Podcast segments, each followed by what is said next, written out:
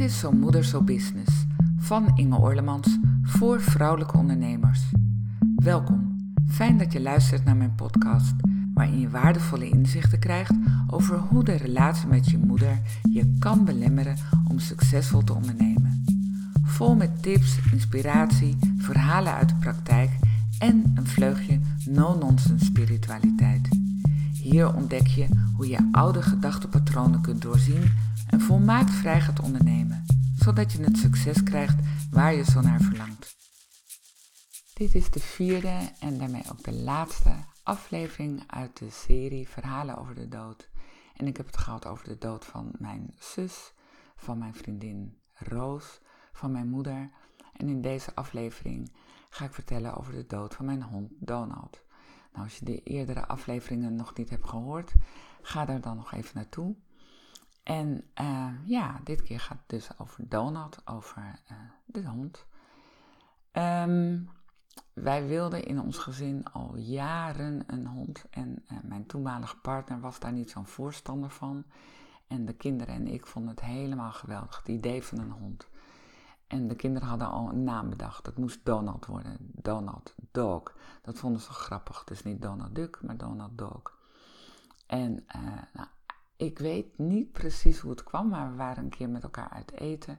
En toen zei de vader van de kinderen van, nou ja, laten we het dan ook maar doen.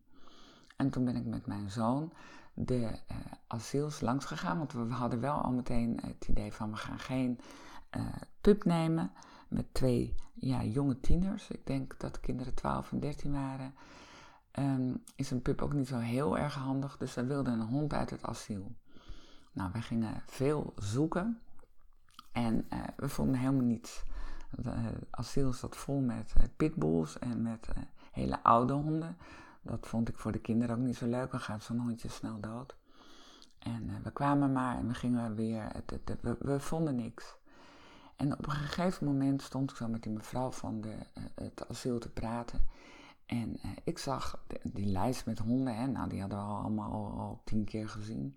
En toen stond er helemaal onderaan een naam Bo. En ik zei, wat is dat dan voor hond? Nou, ze moet je niet doen. Dat is echt een, uh, een lastige hond. Hij is een jaar en uh, hij is al een paar keer teruggebracht. Dus hij staat op de, ja, op de nominatie om, uh, om afgemaakt te worden. Ik zei, nou, toch maar even kijken. En toen werden we zo achteraan in het asiel geleid.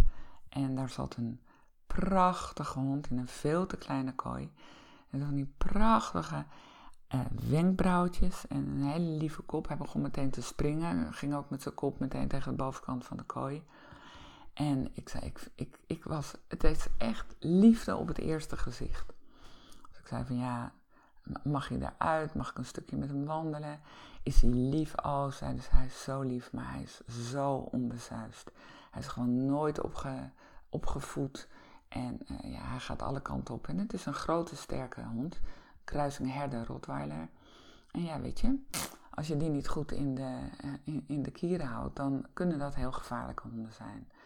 Maar ik zag alleen maar liefde. Ik zag alleen maar een prachtig, lief koppie. En ik dacht van, ja, laten we maar even met hem gaan wandelen.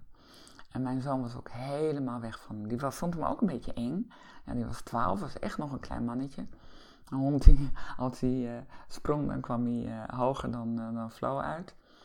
Uh, maar we namen hem mee voor een wandeling. En ik dacht, ja, dit is hem. Dit is gewoon de hond waar ik mijn hele leven op heb gewacht. Zo'n enorm sterke verbinding voelde ik met hem. Dus wij zijn met hem gaan wandelen.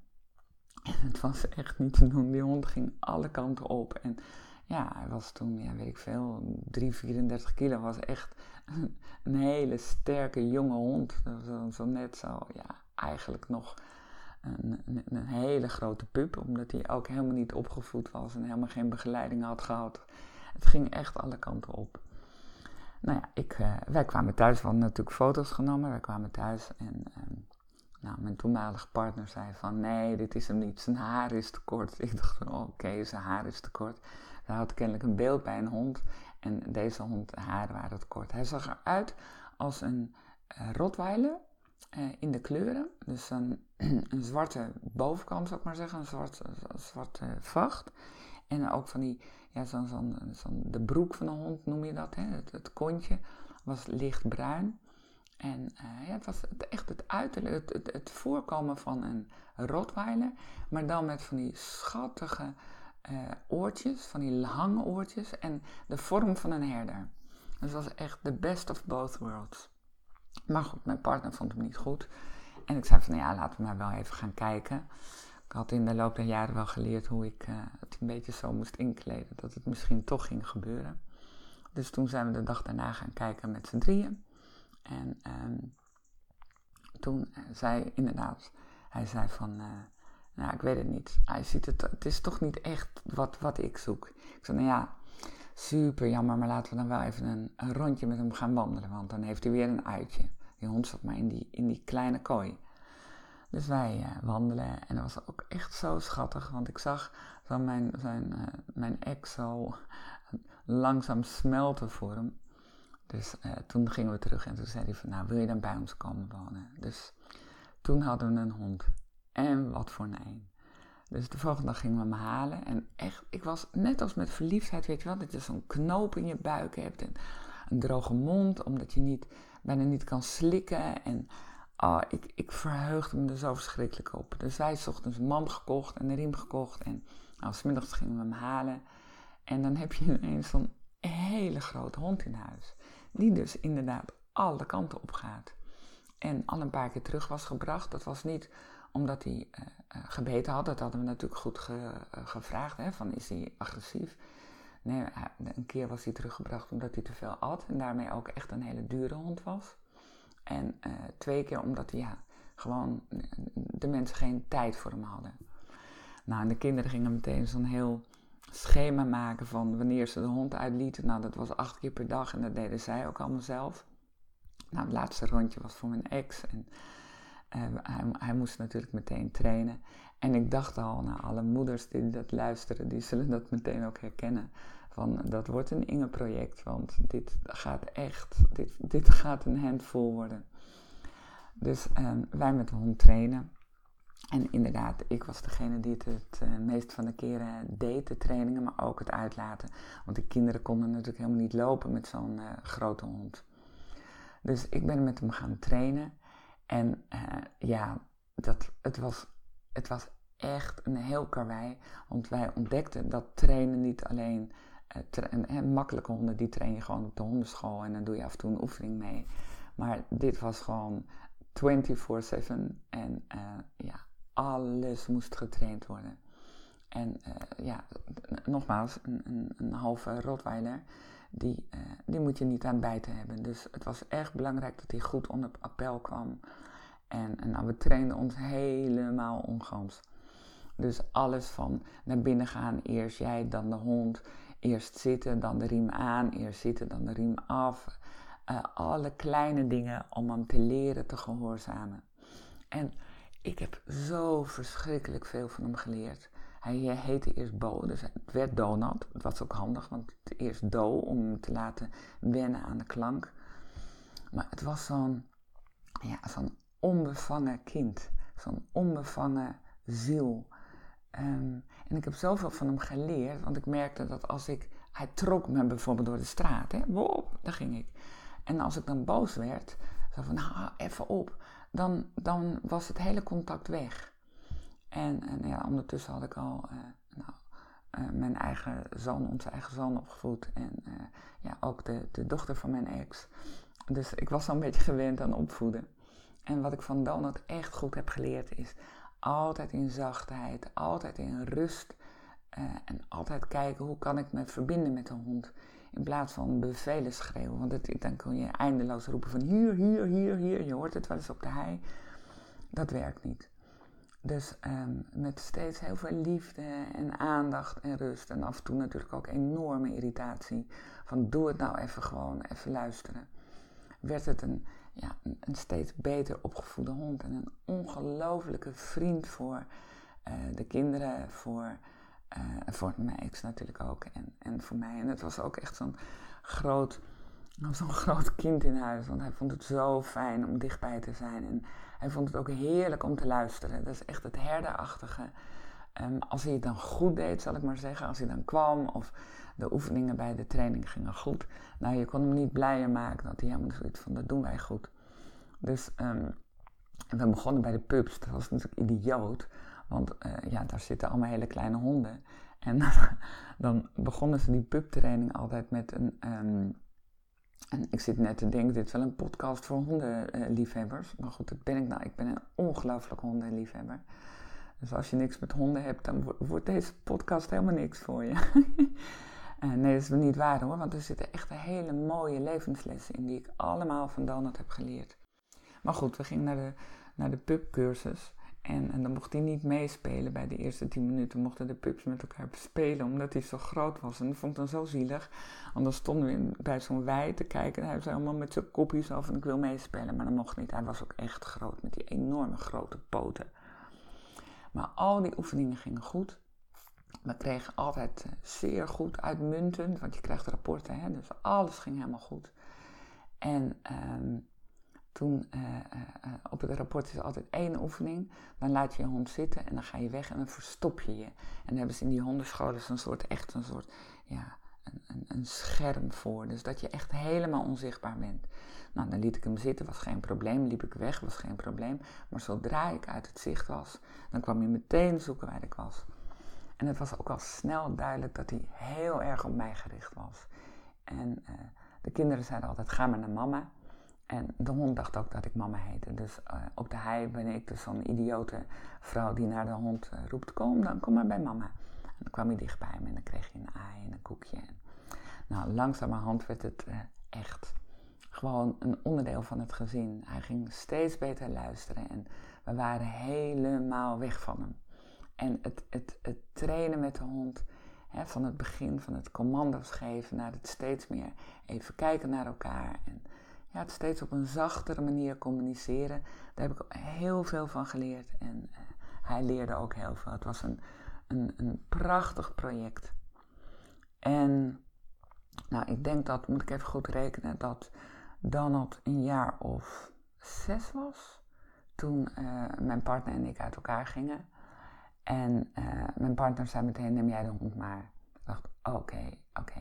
Wij gingen van een twee onder een kapwoning uh, in het gooien met alleen maar bossen om ons heen en hei. En uh, nou, gingen wij naar een, een appartement van nog geen 70 vierkante meter in, in Amsterdam op de vijfde verdieping.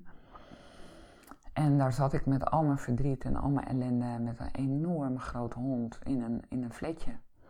En um, ja, die, die periode was ongelooflijk verdrietig, maar ook zo, ik voelde me zo teruggeworpen, echt op mezelf.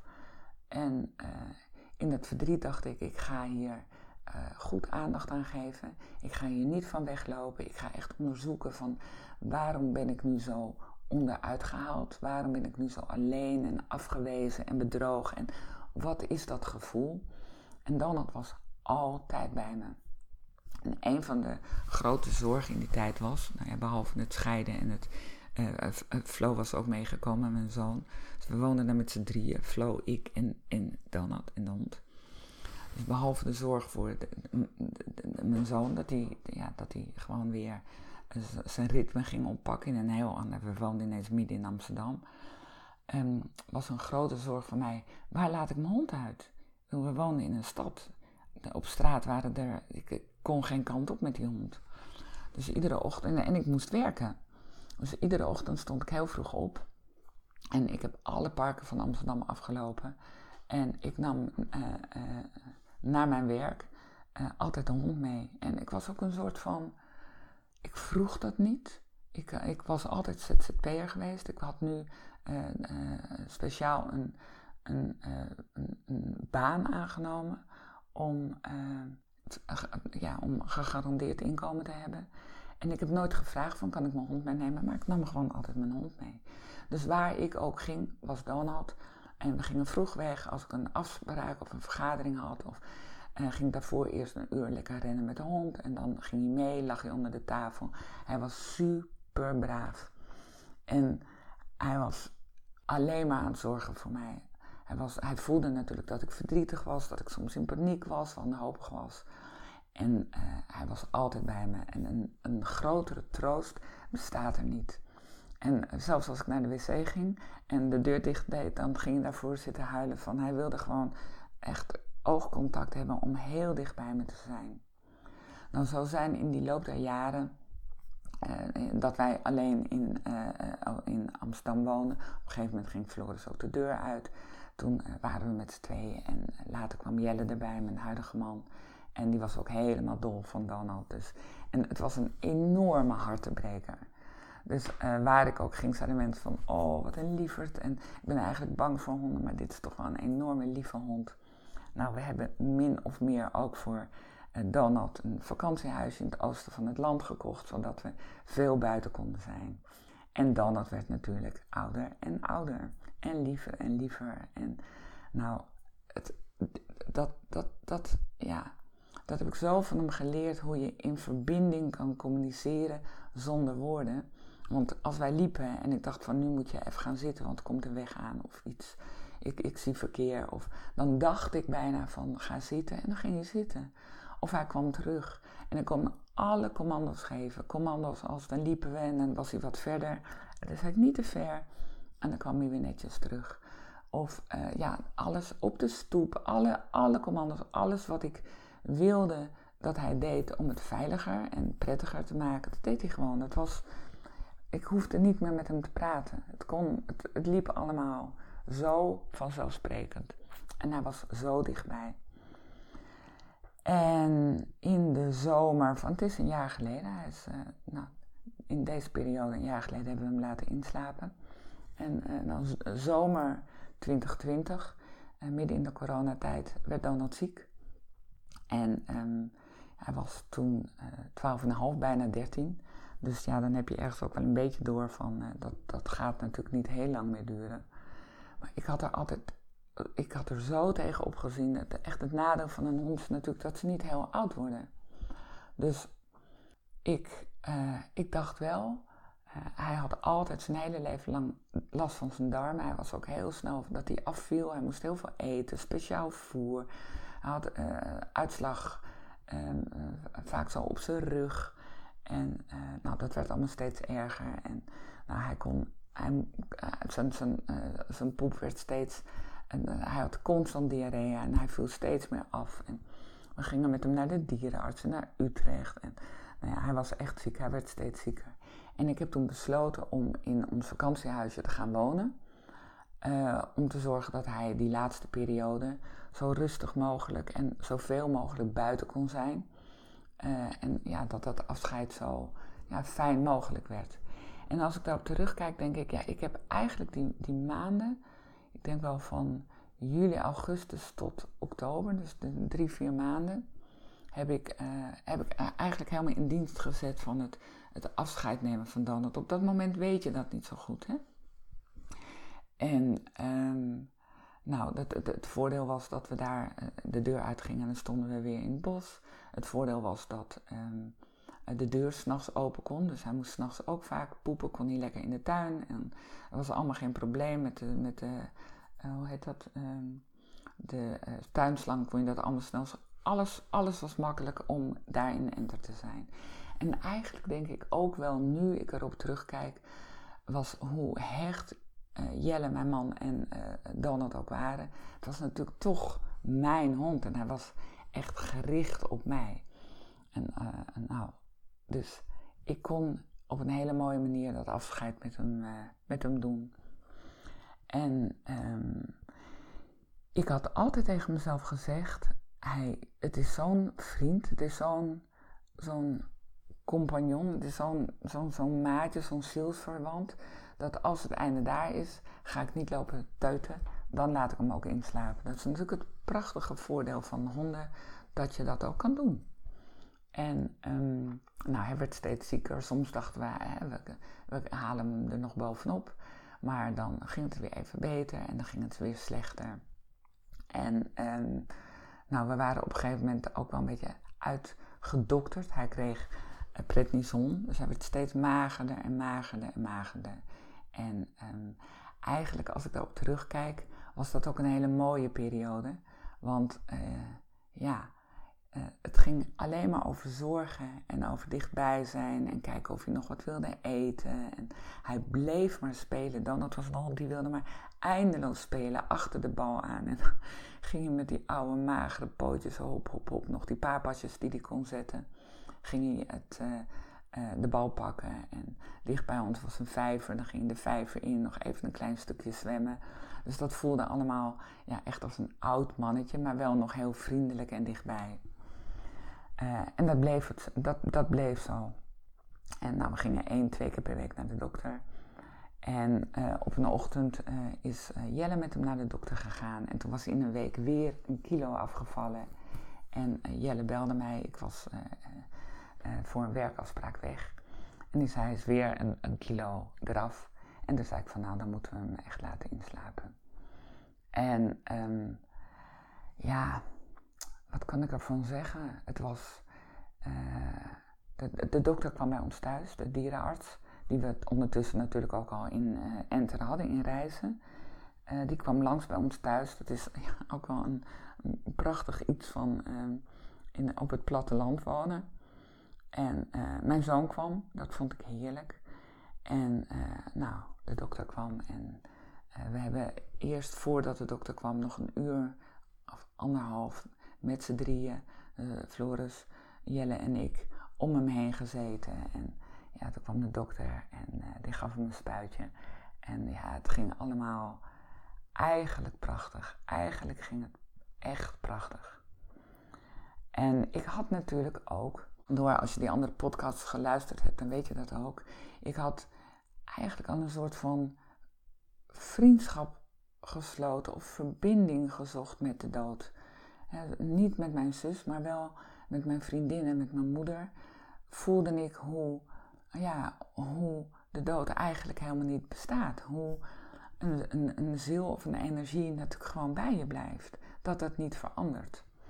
En um, na de dood van uh, Donald was ik dat helemaal vergeten. Ik was gebroken. Ik was zo verschrikkelijk verdrietig. En um, nou, s'avonds zijn we gaan lopen.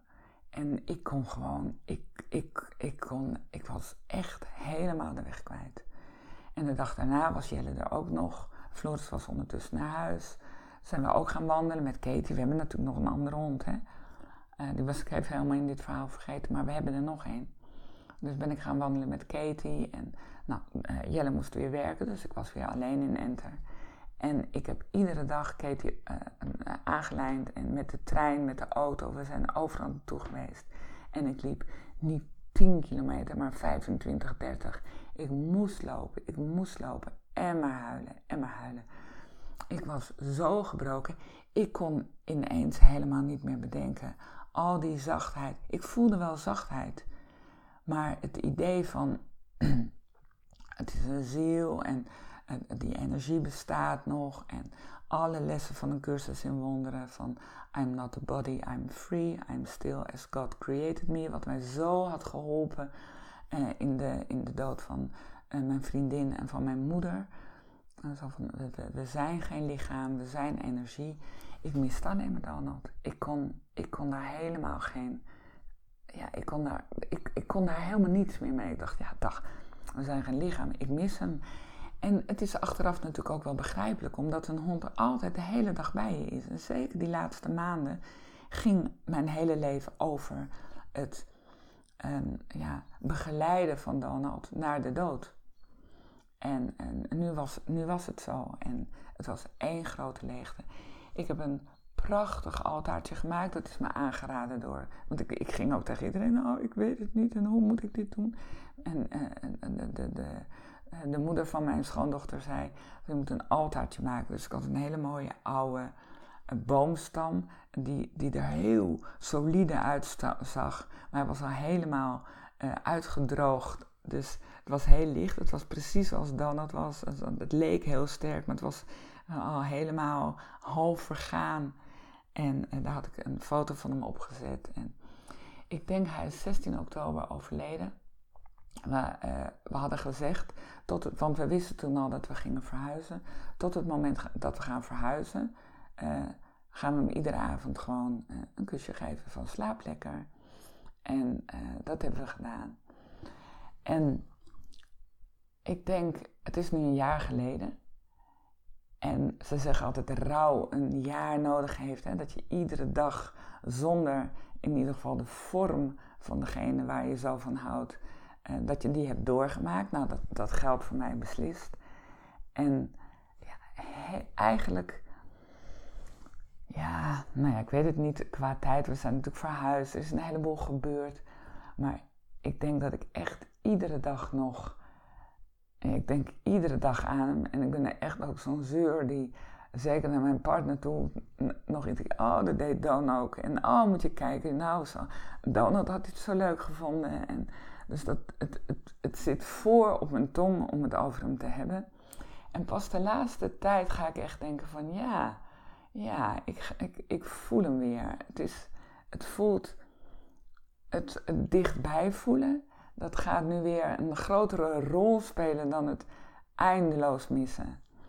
En het, het, de, de mooie les hiervan vind ik, en misschien is dat eigenlijk wel altijd zo in het leven, dat ik dacht van ik heb het door, denk ik wel eens vaak, ik heb het door, ik weet hoe het werkt met die gedachten, met het doorzien van het denken, want dit zijn allemaal natuurlijk gedachten. Hè?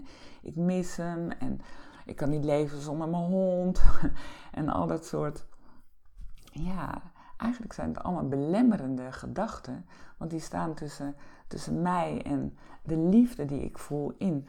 Overigens is het wel goed ook om te zeggen dat het verdriet niet een hysterisch verdriet en geen boos verdriet was, maar altijd een soort van ontroerd verdriet. Ehm, maar het, mijn hele werk, mijn hele leven heb ik in het teken gezet van het doorzien van belemmerende gedachten.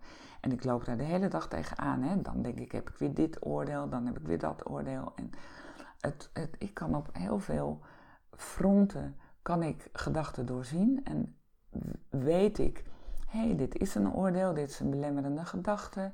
En kan ik die gedachte onderzoeken, afpellen. Kan ik weer komen bij de verbinding met mezelf. Maar hier zat een soort hardnekkige, niet willen accepteren, niet willen omarmen van hij is er niet meer in de vorm. En dat was ook wel heel interessant, omdat dit zo mijn leven is en ik zo met alles daarmee bezig ben. En nu ineens was ik het echt gewoon, ja, ook niet kwijt, maar het accepteren dat hij er niet meer in de vorm zit, is.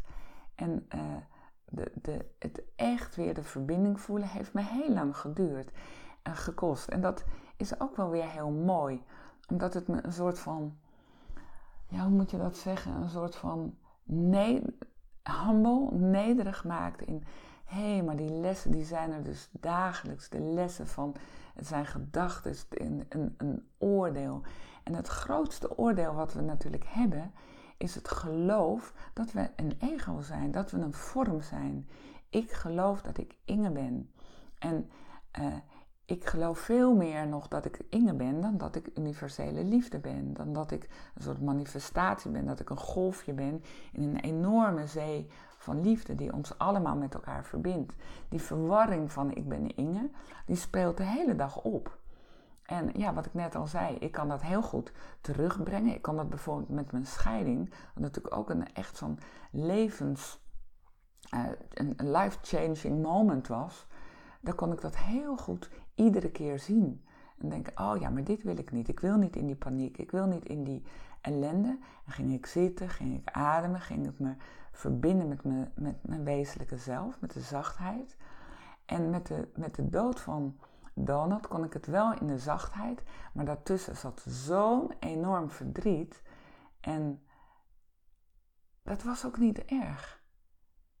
Maar ik bleef echt maar huilen en terugverlangen en, en missen, ongelooflijk gemis.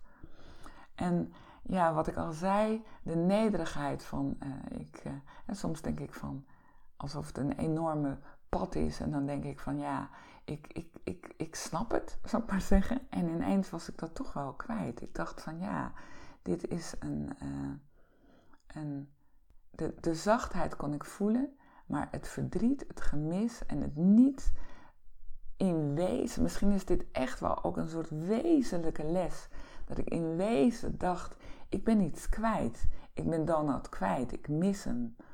Wat in werkelijkheid natuurlijk niet zo is. Hij is nog steeds dicht bij mij. De liefde en de zachtheid die ik in al die jaren heb ervaren, waar ik zoveel van heb geleerd en zoveel verbinding mee heb gezocht, dat is natuurlijk onveranderlijk. En dat, eh, daar heb ik heel lang uh, het wel gezegd, maar het niet echt ervaren. En dat voelt nu pas de laatste periode zo, toe, uh, zo. En dan denk ik van, goh, ja, die Donald, die blijft mij maar gewoon leren. Wat een dankbaarheid. Dus, um, nou, dit is de laatste aflevering van de verhalen over de dood. Hoe ik in al die jaren, mijn zus is in, god moet ik even goed nadenken, in 94 overleden. Zeg ik dat nou goed? Nee, in 2004 natuurlijk. En um, nou, dat is bijna 20 jaar geleden, hoe ik met die vier grote uh, uh, ja, momenten dat dierbaren zijn overleden, hoe dat mij heeft geholpen in het hele doorzien van uh, de, de, het, het, idee dat wij in een duale samenleving leven, dat wij in een duale wereld leven, dat uh, ik iets anders ben dan de wereld, dan, dan, dan, de mensen die ik zie in deze wereld, dan dat, dat, dat we ego zijn. Terwijl in werkelijkheid is het allemaal een soort projectie, een soort van toneelspel, waarin ik mijn eigen gedachten op wat ik zie projecteer. En nou, dat, dat is eigenlijk de, de, de, ja, de manier, de levenswijsheid die ik steeds meer ja, ga ervaren, steeds meer ga voelen. Waarin uh, de dood natuurlijk ook een hele mooie levensles is. Om steeds meer te zien van hé, hey, um, uh, als het gaat over gevoelens van verdriet, van gemis, van boosheid, van welke gevoelens ook die mij upset maken, dat ik dan een vergissing, een onschuldige vergissing maak. Dat ik denk dat, dat ik de ander kwijt kan raken. Of dat ik denk dat een ander mij kan beschadigen. Of dat ik denk dat ja, ik, ik verlies. Of uh, dat ik uit de liefde kan stappen. Het zijn allemaal verwarringen. Want in werkelijkheid is er, is er geen dualiteit. Is er geen ik en jij. Is er geen uh, uh, wereld die mij allerlei dingen aandoet. En nou, ik zei het al, juist door het doorleven van de dood van deze bijzonder dierbare in mijn leven, heb ik dat nog meer ja, naar ervaren en echt naar binnen laten komen. En zo blijf ik zien dat al die upsets die ik meemaak in het leven, en dat is de hele eh, eh, dag door, hè, van iemand die met zijn karretje tegen mijn hielen aanrijdt, tot uh, um, ja, grote dingen als de dood of een scheiding, dat ik zie van, oh ja, oké, nu geloof ik weer in het verhaal. Nu, nu verbind ik me weer met het denken. Het zijn altijd gedachten. Alles rondom dood. Ik mis Donald. Ik wou dat hij bij me was. Um, ik, ik, ik kan niet zonder hem. Het zijn allemaal gedachten. En zolang ik me verbind met het denken, uh, uh, ben ik in onvrede, ben ik in onrust. En zodra ik zie weer van hé, hey, maar nu zit ik in de film en ik kan daar uitstappen, ik kan me verbinden met het wezenlijk zelf, met de universele liefde, stap ik ook werkelijk weer terug in, in de zachtheid, in de liefde. En als ik iets van Donald heb geleerd, is het om hoe het voelt om echt verbonden te zijn, dwars door vorm, dwars door ja, de, jij en ik, maar echt in de zachtheid, in de liefde, waar we allemaal, eh, waar we allemaal gelijk in zijn en een manifestatie van zijn. Nou, als je meer wil weten van uh, deze manier van denken, non-duale denken, geïnspireerd door een cursus in wonderen en Baron Katie, uh, ga dan naar mijn site ingeorlemans.nl en blijf natuurlijk vooral naar mijn podcasts luisteren. Fijn dat je luisterde naar mijn podcast. Nog even kort een paar belangrijke dingen. Ten eerste, misschien heb je er nooit over nagedacht of de relatie met je moeder van invloed is op je business. Wil jij weten hoe dat bij jou zit? Doe dan mijn gratis test op ingeorlemans.nl slash test en je ontdekt het binnen enkele minuten. Ten tweede, wist jij dat je heel eenvoudig een review kunt achterlaten om te laten weten wat je van deze podcast vindt? Ga naar de app waarmee je naar deze podcast luistert en klik op reviews. En laat dan natuurlijk zoveel mogelijk sterretjes achter. Of schrijf een persoonlijke review. Geweldig, dankjewel. Ten derde, ken je een vrouwelijke ondernemer voor wie deze podcast ook interessant zou kunnen zijn? Dan zou het super zijn als je deze aflevering met haar deelt. Zo kunnen steeds meer vrouwen hun belemmerende gedachtepatronen doorzien en moeiteloos en vol vertrouwen gaan ondernemen en het succes krijgen waar ze zo naar verlangen. Nogmaals bedankt voor het luisteren en graag tot een volgende keer.